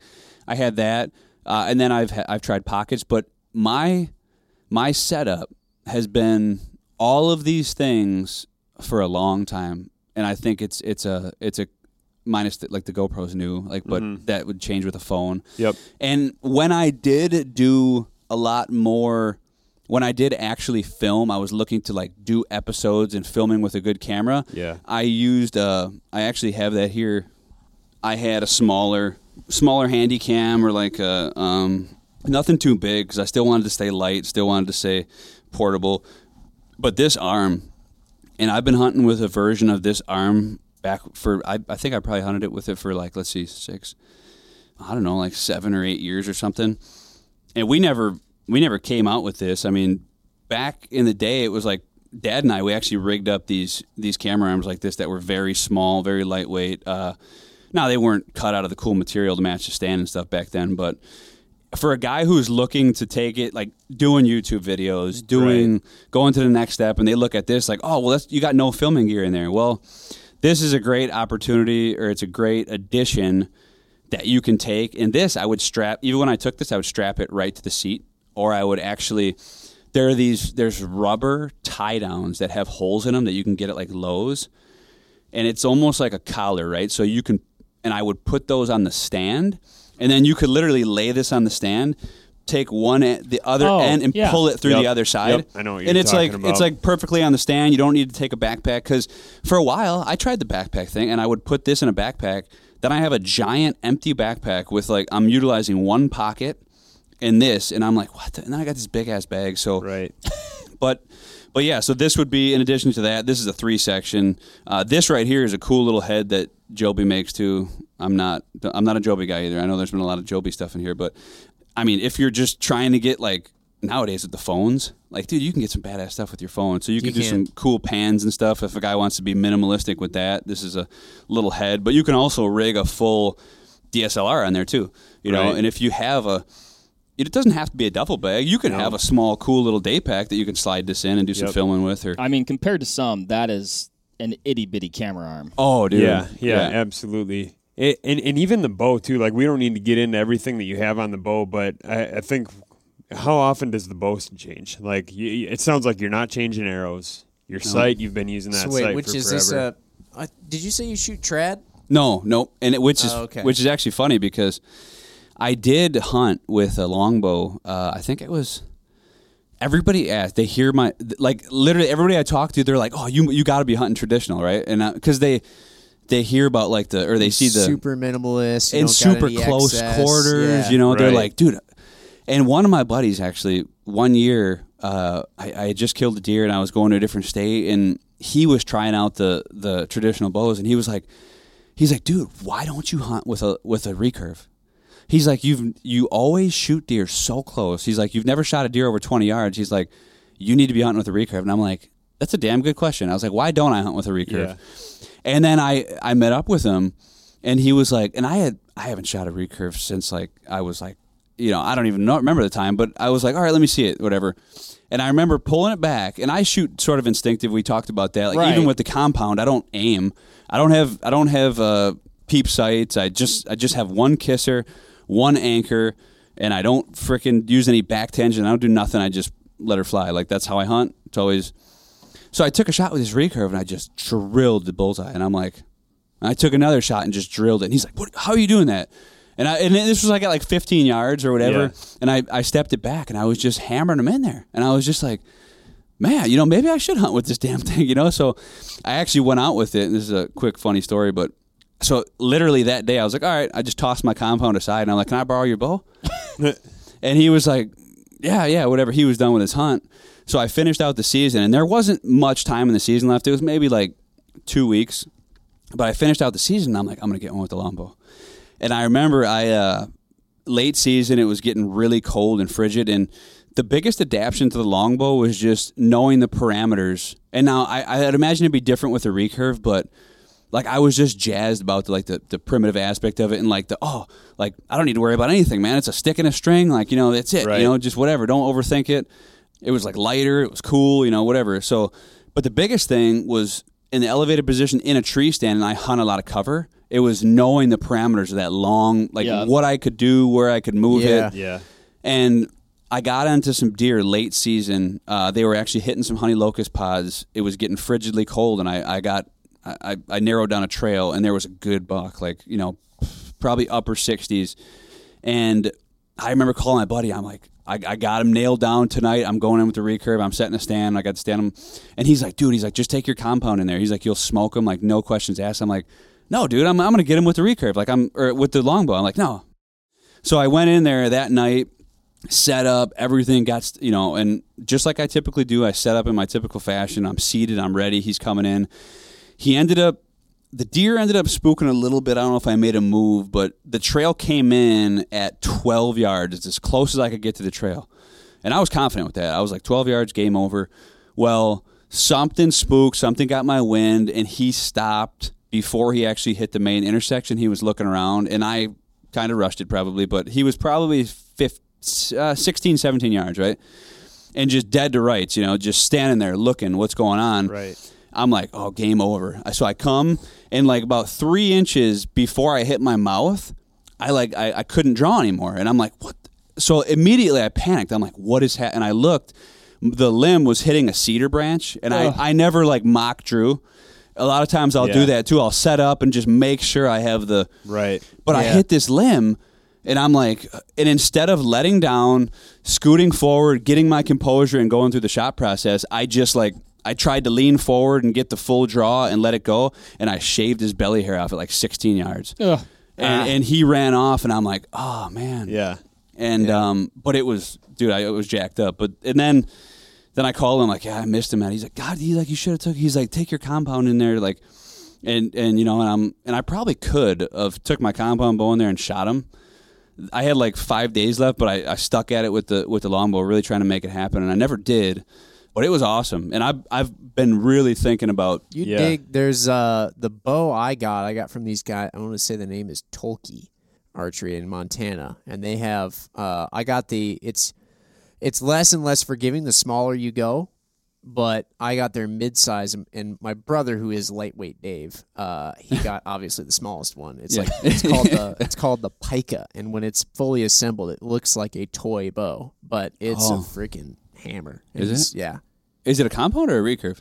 It's a uh, it's a recurve. Well, it's kind of like uh, it's weird because when you when you string it, it looks like a it doesn't have like the the recurve Yes, to yeah. it. But then when you when you let it rest, it then looks like a recurve, Yep. if you will. Okay. So somebody who's to- actually like super into trad bow is like that idiot is probably explaining it wrong. Yeah, yeah. yeah. yeah. I am Yeah. probably an idiot. I shoot one though, and I think it's fun. So yeah, dude, it is it is a blast. Like I don't enjoy, I don't shoot my bow, Right. But with the recurve, it was like, oh, this is cool. Like just shooting arrows with the recurve is fun. Yeah. you know? Yeah, Yeah. yeah. Um, yeah, I'll grab that so you can see We- that there we- are definitely a few mods on there. And we I should think- even hit uh, stand height too. That's another oh, thing I've got. we should get into. I mean, into. I've got like an entire different, uh, a whole nother podcast that we Yeah. could do with this bullet pointed question. One thing that I think is cool about that story though is like you're obviously like way experienced, way successful, like you know a hunting machine.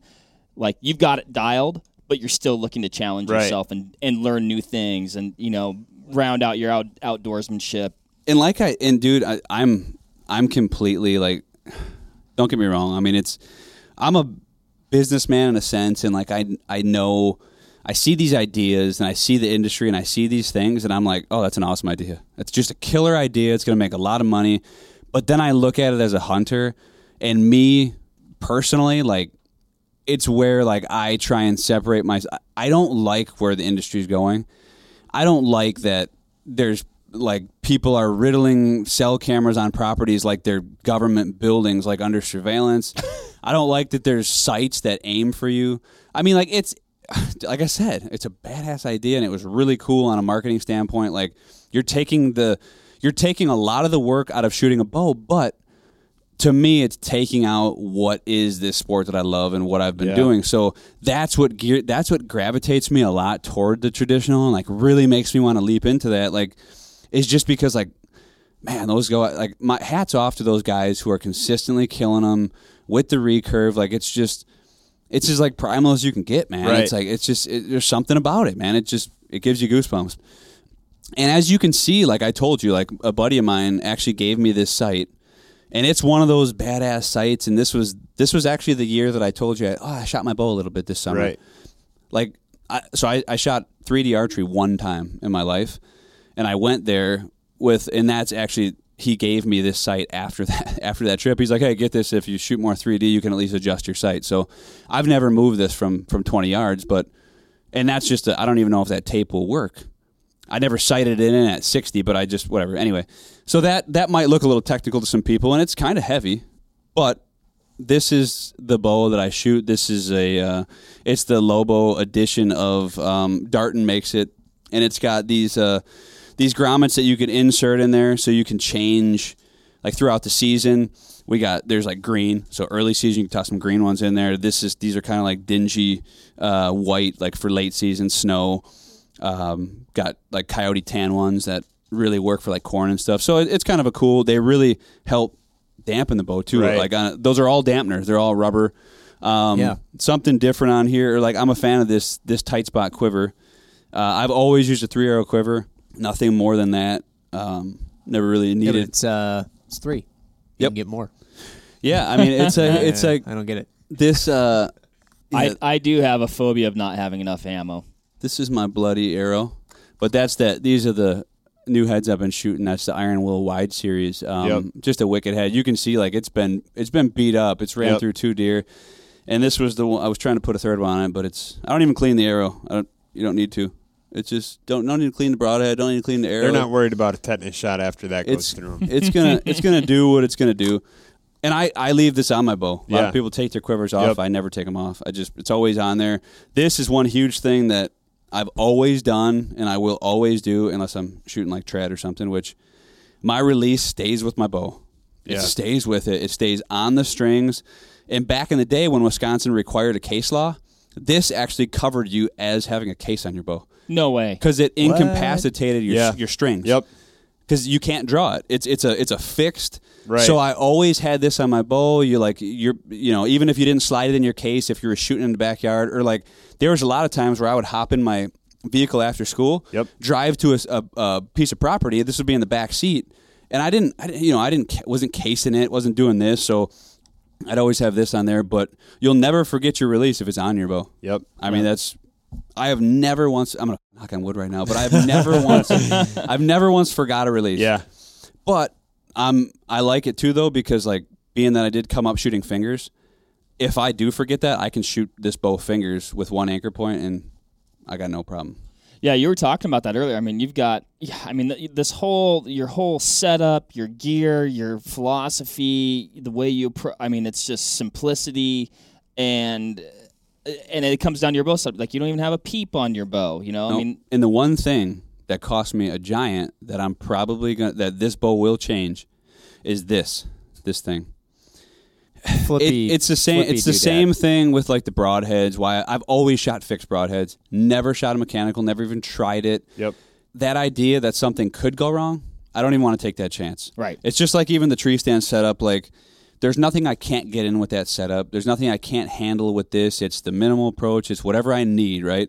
This can malfunction. And now I used to shoot feathers. I've shot feathers up until last year. Always. Hmm. Always had a four inch feather on my in up until like last year when I got vanes. Or it might have been the year before. But last year I had an issue.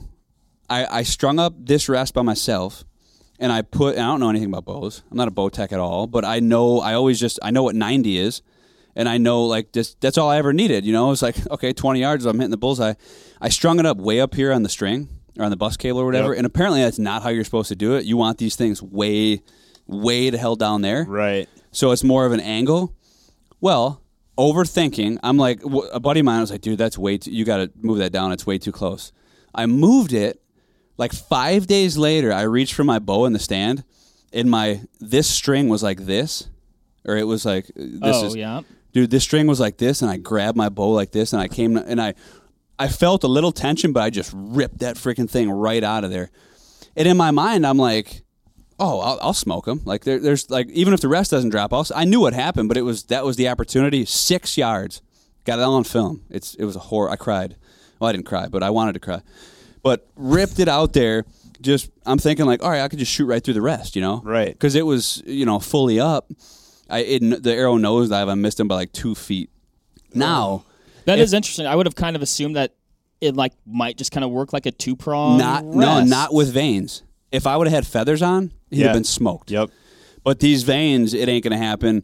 But that little thing is in my mind constantly now that okay, this thing can mess up. I've had these things not drop. I've had them not drop. I've had them, and I've used a QAD for years. This is a, a Virtus. It's awesome. It, it's good. But I will be switching this year to some sort of fixed rest that does not move. Uh, that's just that's one thing that I will change about this. But other than that, uh, aside from like if I were to get like a uh, do the trad thing, but uh, other than that, like I get a lot of questions about this. They're was- like, "What is that I was gonna thing say, where, your bow?" where, where does the guy pick up that sling? this is this is a homemade uh, uh, thing right here. So I, I got this rope at, and I actually have a green rope, and that's just probably. I, but I when I had green grommets in, I had a green rope, and I put this one in for late season when it was whatever. But it's just a piece of rope I got at a hardware store. And what I do is it's just a it's just I, I laced it right through. A- any bow has a riser or something, but this is awesome because when I'm on long hikes, I sling this thing over my shoulder instead of carrying it, and I actually have on my stand. There's like a little knotted up piece of rope that looks stupid, but there's a purpose for it. It holds this on my shoulder. So it's like this Oh, little yeah. Oh, knotted yeah. up piece of rope that's sitting on my backpack strap. This pops over it, it, and it never goes anywhere. And then if I need to, if I'm hopping down or hopping up, or I already have a stand set, I can sling this over my back, climb up the tree with it, or if I Right. ever happen to lose this or something. So that's what this is for. And then this these this little bad boy right here is a is just a um a gear a flexible gear tie, which these things are pretty cool. But I I uh, I call this the possum tail, TM. No, it's a it's a it's a, so I'll just I'll ring I'll rig that over like a limb. Yep. I- i- If I need a bow holder that's outside of my tree stand one, like if my if my setup calls for like needing the bow right here, I'll try and rig a limb up to it or something. Or so that's another thing. So that- you leave that on like is that wrapped around the Yeah. limb when Yep. you draw and everything? yeah, this is always there. It never Wow. leaves. You would probably th- It'll never work, Mark. a lot of a lot of people would be like, it's making me nervous. see, a lot of people would be like, oh, that's got to mess up your shot. It's got to mess up the the, dude. But it- that gets back to that top pin distance. They're 20 yards in. Yep. That's oh, yeah. not, you that. know, ain't- I mean, whatever that's doing is is going to be I, I don't- for what I don't think it even would do Right. anything on a long range shot. But if it was doing anything, it wouldn't be doing jack. yeah. Well, and I guess Well, also you if, it's never there shoot- all the time, Yeah, if you never shoot Yeah. without it's it. Right, exactly. there all the time. It's Yep. like you know, I put my I don't take my quiver off my bow either. Like Yep, Yeah. exactly. But and that's where and then i just yeah this stabilizer which is was more so a just a re, a way to get this on there Uh, Oh, yeah, not I really see. for the, The fact of GoPro. needing a stabilizer but like yeah so this can pop on there if i want but other than that that's the Right that's on. the bow yeah that's my kisser button purple it's got to be purple naturally, Oh, I was waiting for like a really big explanation, but yeah, I just I just like purple. When I got them, I, there was like I was like, man, there's more. Uh, well, dude, it's I get for this too, but like before even this bow, I shot. I had an obsession for like one for like half a year, and I s- uh, I smoked a pretty good deer with it. But like that's where people ask me, they're like, oh oh, I get a bow question, I look like an idiot. Like they're like, oh, what is that? What's the what's the IBO of that thing or whatever? I'm just like, dude, I I don't know. But I just to give you context for oh my god, like 12, 13 years or whatever, just to, up until like maybe the past 4 or 5 years, I've shot an old free flight release that was like a full hand wrap with the the mechanism like this that grabbed the string. Yep. No string loop, just a kisser button, and then it was a Darton. It was an old original, like a 2004 Darton like platform. So like, Yep. I mean, it was and it was that forever. I mean, the thing was probably shooting like 190 feet per second. Like I'd have been better off with a recurve. Like it was just an old, dated. Nowadays, dude, these things are just like they're Right. cranking. But I just never put any sort of mind into the into the bow because I wasn't I wasn't in it for in it for archery. I was in it for the hunt. You know. that's super cool. Yeah, I mean, I think you look looking at your kit and your approach and just that that minimalist and it, and really, I mean, it's actually really refreshing. You know what I mean? Like it's refreshing to kind of have that outlook, and it's like you're getting so close, right? You're like, well, I don't I don't need a bow that I can shoot 100 yards because I'm going to shoot these deer at five yards, right? And, I, Right. and I think it's also refreshing on the outlook. Like if you're a new hunter, like all this gear could be potentially like overwhelming. Oh, yeah. and, and I'm not Or- saying it's easy or expensive or, Or if you're an older dude yeah, that you're trying to get a little bit more life out of your, your back, oh, this yeah. weighs five pounds Yeah. versus putting Yeah. 35, 40 pounds on your back. Yeah, hundred percent. I mean, we were talking before the podcast. Like you, you chatting with some guys that are like, "Oh man, this is like, like, dude, I almost got emotional." You're like, you're, you're talking to people that are able to get back in the game, Yeah. Dude, because of this. It was an eye opener for me because I didn't look at it like that. I just looked at it as like, hey, this is lighter than anything out there. It packs down lighter than anything. It has a perceived weight that's even 10 times even lighter than it is because of the Yep. way it integrates and stacks and what else is out there. Yep. And I was just like, it's going to be awesome for these these in shape, diehard guys who want to go hard. Like that's what it was about. And then, like I told you, like that story, like I was at I was at a show and an old timer came up, and I, I didn't know if he was looking at the stand for his, his grandson or whatever, but like we got to talking, and he's asking me, he's grilling me about the stand. Hey, is that really five pounds? Is whatever? I'm like, well, let me take it off the tree. I'll throw it on your back. Like, yeah, you can feel it. And then he was so jazzed up. He, what? And I didn't think about it, but he's like, this is going to get me back into tree stand hunting.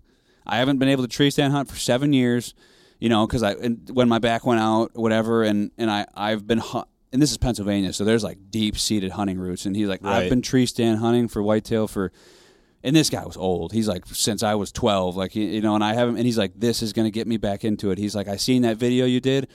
You're only using a couple sticks. He's like, you said your setup was only eight pounds. He's like, this is finally something I can carry. And I was like, oh yeah, and I got like I got I got tinkled up from it. I'm like, oh my god, I'm like that's awesome. Like I never thought about it like that. Yeah. Yeah. And there's been a lot of people like that that it's just it's just enough for them to get in an elevated position. They can get out there. They can keep that. They're not looking to burn. They just want to do. They want to do what they've always done. Like you said, Yeah. it's, Well, it's did I- extending their life. did I hear you're not even getting up that high in a tree? Yep, yep. No, and that's and that's become it's become something now to this standpoint to where like it's like a goal for myself. It started out with like uh opportunistic, right? So like if a if a low setup was there, like I think there was only a brief amount of time where I literally fell into the trap of being high. And most of the time that came from like identifying a structure that was way high up in a tree that I would just tell myself like, "Oh, you got to get way up there." You know, and you do hear stuff like that and um but when I started not thinking of that aspect and I started going toward not even more so cover, but I think there was a couple times I'm trying to think of back when it actually started.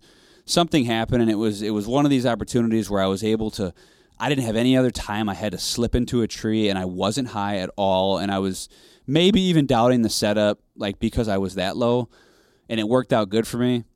And then I and this was years and years and years ago and then I started uh, you know kind of adapting that philosophy and like you, and I started to realize like dude, you don't have to be high. You don't have to be high. Then I, you know, to prove it to myself, just like the no camel thing, it's like, well, I started intentionally hunting low. And I was like, all right, I'm going to see, like, I ain't going to, you know, I'm not going to say anything about this. I want to see. I want to really see because I want to know. I want to be the most effective. And I've always, and that's one thing that people try and, I've always only taken two sticks. I've always been a two stick guy, even when I was getting 20 feet. And people are like, how are you doing that? Like, I would just make it happen. I would Yeah. literally, I, I'm a pretty, I'm a pretty in shape dude. Like, so I would, if I needed to, I would, I'd hang that first one as high as I could. I'd bear crawl up, hang the next one. I'd get to a limb. Like, that's how I did it. But I never wanted to take more than two sticks. That was just, I wanted to be more lightweight. Yep. Well, then when I started realizing like I didn't have to do that, and I was I started purposely hunting low, and I started killing deer, and killing deer, and killing more deer, and then I'm like, this is this is the t-. like, I, and then I started looking at old setups, and I'm like, why was I ever even going Right. that high? I started to look at the timber differently. I started to utilize different things to my advantage, like backdrops, and you know, you can silhouette yourself very easy being high. You can mess up your shot angles. You can. It takes you longer to set up. It's sketchier. Like I, I don't like heights. I don't like being twenty feet up in a little tree stand. Yeah. Like I just everything about it was pointing toward low hunting. Then I almost kind of challenged myself. It became this this internal thing of like, okay, well, how low can I kill one? Like you know, aside from being on the ground, like how low, and not only how low, but it became like what has always tripped my trigger was being close. Like I want to get Yeah. as close as I humanly possibly can to these deer. It's just a different feeling, man. Like if if you've tree if you're a guy who's tree stand hunted and you've seen deer out in the field browsing around, or you've seen deer whatever, or even if you're 20 feet up in a ladder stand and something comes close, and something comes under you, right under you, it's like okay, yeah, whatever. It, it's a rush dude, get to me and you eye level with them, or Right. like get just above them to where like their back is scraping the platform. You're like they're t- having to duck their rack under your tree stand. Like that's happened to me one time. I'm not going to go crazy and say it happens all the time, but and it was a deer that I passed up, but he literally had to move over to dodge the platform that was out hanging in front of the trail. And I wasn't shooting this deer. I would have shot him before he got to this Right. point, and I thought he would have bugged out at that point in time getting that close, but he didn't. He literally had to move around to to get around the tree stand platform and then went on his way. And my wind was perfect, everything was perfect, and it's all about being still, but the rush that you get with being that close and then almost and then like there's like such a limited like you have to be that much more dialed in Yeah. and it's and what people don't look at everybody asks me the scouting questions the how do i break into a property? How do i what's the first thing i do? What i think is more important than any of that is capitalizing on the opportunities that you get. There's a lot that goes into the hunt from the execution of the shot standpoint. Grabbing your bow, drawing on an animal, not getting busted, focusing, making your shot, like that part, that's the that's where people fail. A lot of people Yeah. are great scouters. Right. A lot of people put their get themselves in the right spot and they they can't execute that. And that process is hard when a deer's at 20 yards. When a deer is this close, there is absolutely no room for error. And it's just this high, like you you know that like, oh dude, this could end at any second. And even this buck that I shot this past year, and I posted a, a, a tease clip on it, he's coming in and he's at 10 yards, and I have a GoPro zoomed all the way back, and he still looks close. So that tells you how close he is and he's he's literally coming in and he's not giving me that quarter. His eyes, I'm in his peripheral the entire time. So he's within 15 yards for all this time. It takes so much like self patience and self like knowing what you're doing. I had to wait till he got past me, completely cleared my line of vision, was on a different route, and then I had to shoot him hard quartering away, way over here when you know, because I was the only way I was set up, and he was coming straight in at me. There's no way you're getting away with that. Like if if anybody would have tried to shoot at the first opportunity, he'd have bugged out. So it's really cool. Like it's it just it makes the game tougher. It makes the game more memorable. Like it just it's this feeling like when when it happens, it's like just it, it's a rush, man. It's it's uh, Absolutely.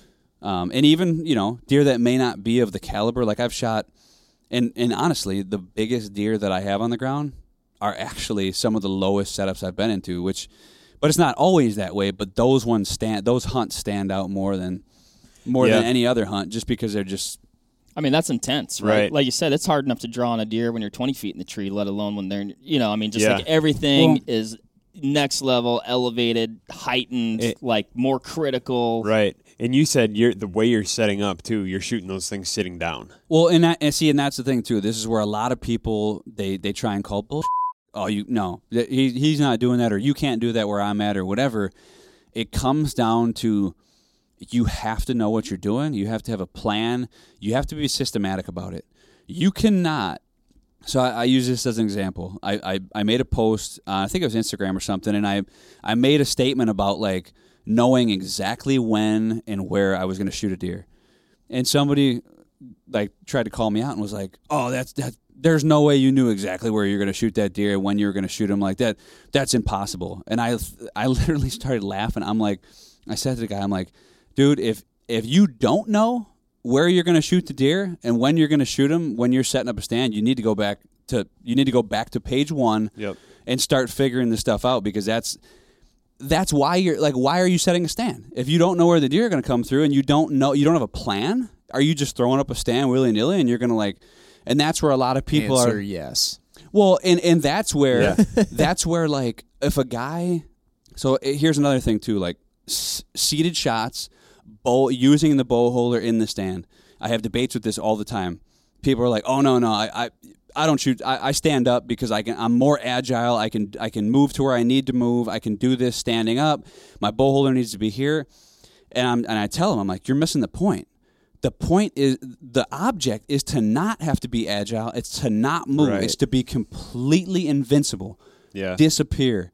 Like become one in the woods. Beat them at their game. Like if you have to if you're sitting in a stand and you got to crank your neck every second to look at that trail and then you have to stand up turn around grab your bow you are never going to kill anything hunting as low as i am and, and you you never should will be set up 30 yards that way. It'll, it, it'll just never happen. Yes, it's it's it's one of those things where the reason there's nothing is by chance here. The reason I do it how I do it is because I'm hunting the way I hunt. I'm hunting low. I'm hunting close quarter. I'm hunting point blank. When you are in that position, you cannot get away with movement. And there's just some people that just can't. If you told me to do that for an all day sit, I'd tell you absolutely not. Can't do it and I would know I couldn't do it. And if you're a fidgeter, and if you're somebody who can't sit still and who can't, then don't even try it. Just back up a little bit more, get a little height, or or even get. Maybe you can still hunt low, but don't try and hunt so close. See, me, my thing is getting close. Like this last, this last, the last hunt of the year was one of my favorite hunts of the year. It was very cold. There was we had a ton of snow. I mean, it was probably like actual temp was probably like right in that like one or two degrees, and then it was really cold. I had to trek in a long way through snow. Like it's just you couldn't access any spot with any sort of bike or anything. This is private ground, but like you, you had to walk. There's so much snow. I identified a trail, and literally this this tr- this tree that I set up in was a bare open tree. It was so tiny, and and I was literally five feet off the ground, and the trail that was coming across this tree was literally coming feet from my right knee. And I'm like, okay, all right. So I had to mentally prepare myself for that sit. As soon as I seen the tree, I knew where I needed to be. I knew my game, but it took me a second. I'm like, all right, man, this is this this sit's gonna suck. It's gonna suck really bad. You are not gonna be able to move at all. Like you are gonna have to be statue for two hours, and it's cold out here. Like, and, it, and it's like, and then, and not only that, I know that late season, I know these deer are herding up. I know they're going to move in groves, and I'm not going to be able to get away with anything. Like it's it, it's you know that's where it is. And man, I just feel like I have to pull this up because I have I have a picture of the tree set up that I can just just so you can get reference, but this right here is the last. That's the last tree. This right here is where I hunted. So this is the trail. That is where I set my stand right there. And the deer were funneling out of this big woodlot. But that What's was interesting about that though, a little bit, is like if you had set up higher in that tree, like I don't know, you're definitely way more eye level with the deer down low, right? But your back cover was Yeah, you're way more better too. skylined, exactly. silhouetted. So and and I find that the later the season goes on, the lower I hunt, and, and now I always hunt low. But this was one of those things. I mean, I was my body was aching from being so still. I had does, especially where it was. I knew that in this location too, these deer were going to come and they were going to stage right under me. Ugh. So like, I knew that. Yeah, like once the first deer comes out, but now that's where I wanted to like, be. Yeah. And I actually ended up passing on a deer that was in the upper, you know, probably like mid mid 40s that day. He came out last light. I was hurting. I was hurting so bad. I was so cold, so frozen to the bone. I don't even know if I could have shot him, but like not one deer cracked me and that was my mission. I beat every single deer when their job was to hit that point and, and scan the open for danger and then proceed on what they were doing like not one single deer had detected me and i left that hunt like just just jacked. Like just all right dude that was a, that was a success. Like i just if that would have been a bigger deer that would have been game over you know game set match. And and the strategy with that was okay let them be there let them get comfortable let them do whatever. As soon as they drop their guard and they start off as soon as i'm out of sight boom they're getting like it, it's it's done. And um it becomes tough late season too with uh, not only the temperature but then like i said the deer are herding up. So i think at one time in particular i killed a really big deer very low and it was so ungodly painful. I, I, thought I was going to lose my fingers at one point in time because the he came out and he was in the group of about 10 does. They were herded up and he was right in the middle of them and they were working their way my way, grazing in an open field, and it was happening slow. And like an idiot, well, actually, not like an idiot, I probably needed to do it at that point in time, but I needed to grab my bow. And I knew that if I didn't get my bow to my knee and I wasn't ready to shoot, uh, he wasn't getting shot and I was holding the riser for Ugh. so long with my and I wear fingerless gloves, which is probably bad for that. But anyway, so and I'm just like, it hurt so bad, and I was like, I gotta, I gotta put the bow down, I gotta put the bow down, and just not being able to move. And I remember when it came time to draw, I actually fidgeted a little bit, and all the does freaking looked over, and they were like. They, you could see they were like looking at each other like, is there somebody in that tree right? Like, did we just get?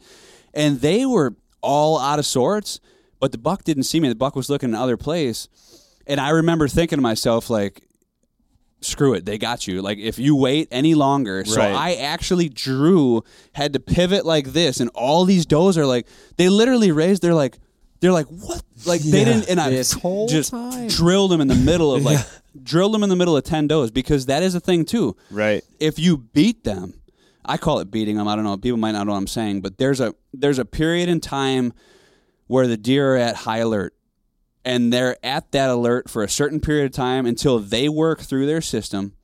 They have a system that they're following. I, I don't know what it is. You know, I don't. Every doe is different. Every deer is different. But if you if you let them go through that system, and they get they they enter this this phase of like not comfort. I don't know what you want to call it, but like they feel safe. Yep. Like and, and a lot of that happens when they exit big like bedding areas and they're into like these new territories. They got their they got their system of events where the, you can tell they're checking the field, they're keeping an eye on wind, they're listening, they got their they're full at alert. If you're trying to make moves at that time, you are like nine times out of ten not going to do anything. Right. But if you, and a lot of times this is like one, this is like one special deer or like the, you know, these, these, these like old does that like they test the waters before the herd comes out. And a lot of times if you beat them, the deer after don't even, aren't even on alert as much. They're like, they're just following suit. But in this particular instance, like those deer were comfortable in that field. They've went through that process, like they, so that when they actually seen something that was going on, it was almost like they were they had to make sure because they were like, no, I I ch- I was looking over there for a while and I didn't see anybody, like, and then now they see something moving, and right before they bugged out, I let an arrow sail and just ten ringed them, like, and it was, but it was one of those things where like dude i I don't know if I would have lasted another minute. Like it was just so hard to do that, but it was it was also probably one of the most rewarding kills I've ever had. Like just, I mean, it Yeah. was just it's crazy. That is super cool. I mean, mentally, or the deer mentally got to a point where they'd given it the all clear, and like like you said, it was like probably like just almost like confusing. Well, certainly that's not a human being in that tree. I've been here for twenty Yeah. minutes. Yeah. you I'm know? a deer. I know these things. Yeah. exactly. yeah, it's it's crazy, man. It's Yeah. a, it's a trip though. Yeah. That is that is cool. That's a good story and definitely a lot of good That a lot is. of good information in there. MC Ryan's screen has gone thoroughly into the red. I know. Here's what We've I love done this pretty good. here's what I love about this podcast. I thoroughly enjoyed this podcast. Yep. We covered a ton of ground. Every second of it. Prob- might be one of our longest podcasts ever. And I feel like we have like I got to like two of the my questions that I wanted to answer. Yeah. Yeah. Man, Which I'm- leads me I, I what I would like to think is some foreshadowing Part two. for part 2. Perhaps. This was awesome. Yes. Bike Cody. store part two. Oh, boy. Oh boy. I'll be prepared for the bike store next time. you gotta be. You got. You really. Yeah. You gotta be prepared for the bike Oh, store. man. That's all we'll say. He'll hit me with something else like, "All right, we're going to the fair today." Yeah. Yeah. oh no, I was wait. let's go back to the bike store. Look out, crazy clowns. yeah, Uh, good stuff, Cody. Yes, thanks a ton for joining us. Really appreciate it. yeah. Thanks for having me on, man. It was thanks for listening to me uh, talk, ramble. Oh, it's, super, super enjoyable. Yep. it's been awesome. Uh, just for for reference, for those uh, you mentioned posting a few times, people who are listening here want to find you. Where are they going to find you? Um, you can. I do most of the stuff through Instagram. So my Instagram account is just Cody underscore D'Acquisto. Um, you can check that out. I I've been trying to do a lot more real time hunting feeds like this year that have been pretty popular, and and just random mobile stuff, tactics, and and then if you want to check out any of the gear that we uh that we make. Lone Wolf Custom Gear uh, would be the page for that. It'd be lonewolfcustomgear.com too if you wanted to go to the site and see any of that stuff. But yeah, that's where you can uh, where you can check that stuff out.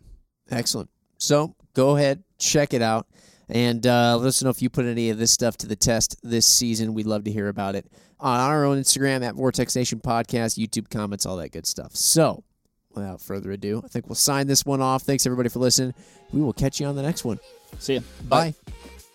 All right, that'll wrap it up for this episode of the Vortex Nation podcast. Thanks everybody for listening.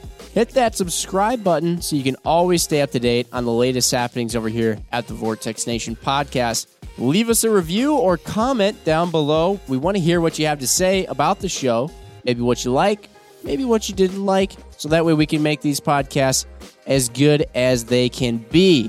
You can also follow us on Instagram at Vortex Nation Podcast. We'll be posting about each episode released, so that way you can go back, find these things, maybe grab a little nugget of information that you can take with you to the range, out in the field, or uh, maybe to the kitchen if we're talking about some good food. So, again, everybody, thanks and happy hunting and shooting. We appreciate it. Have a good one.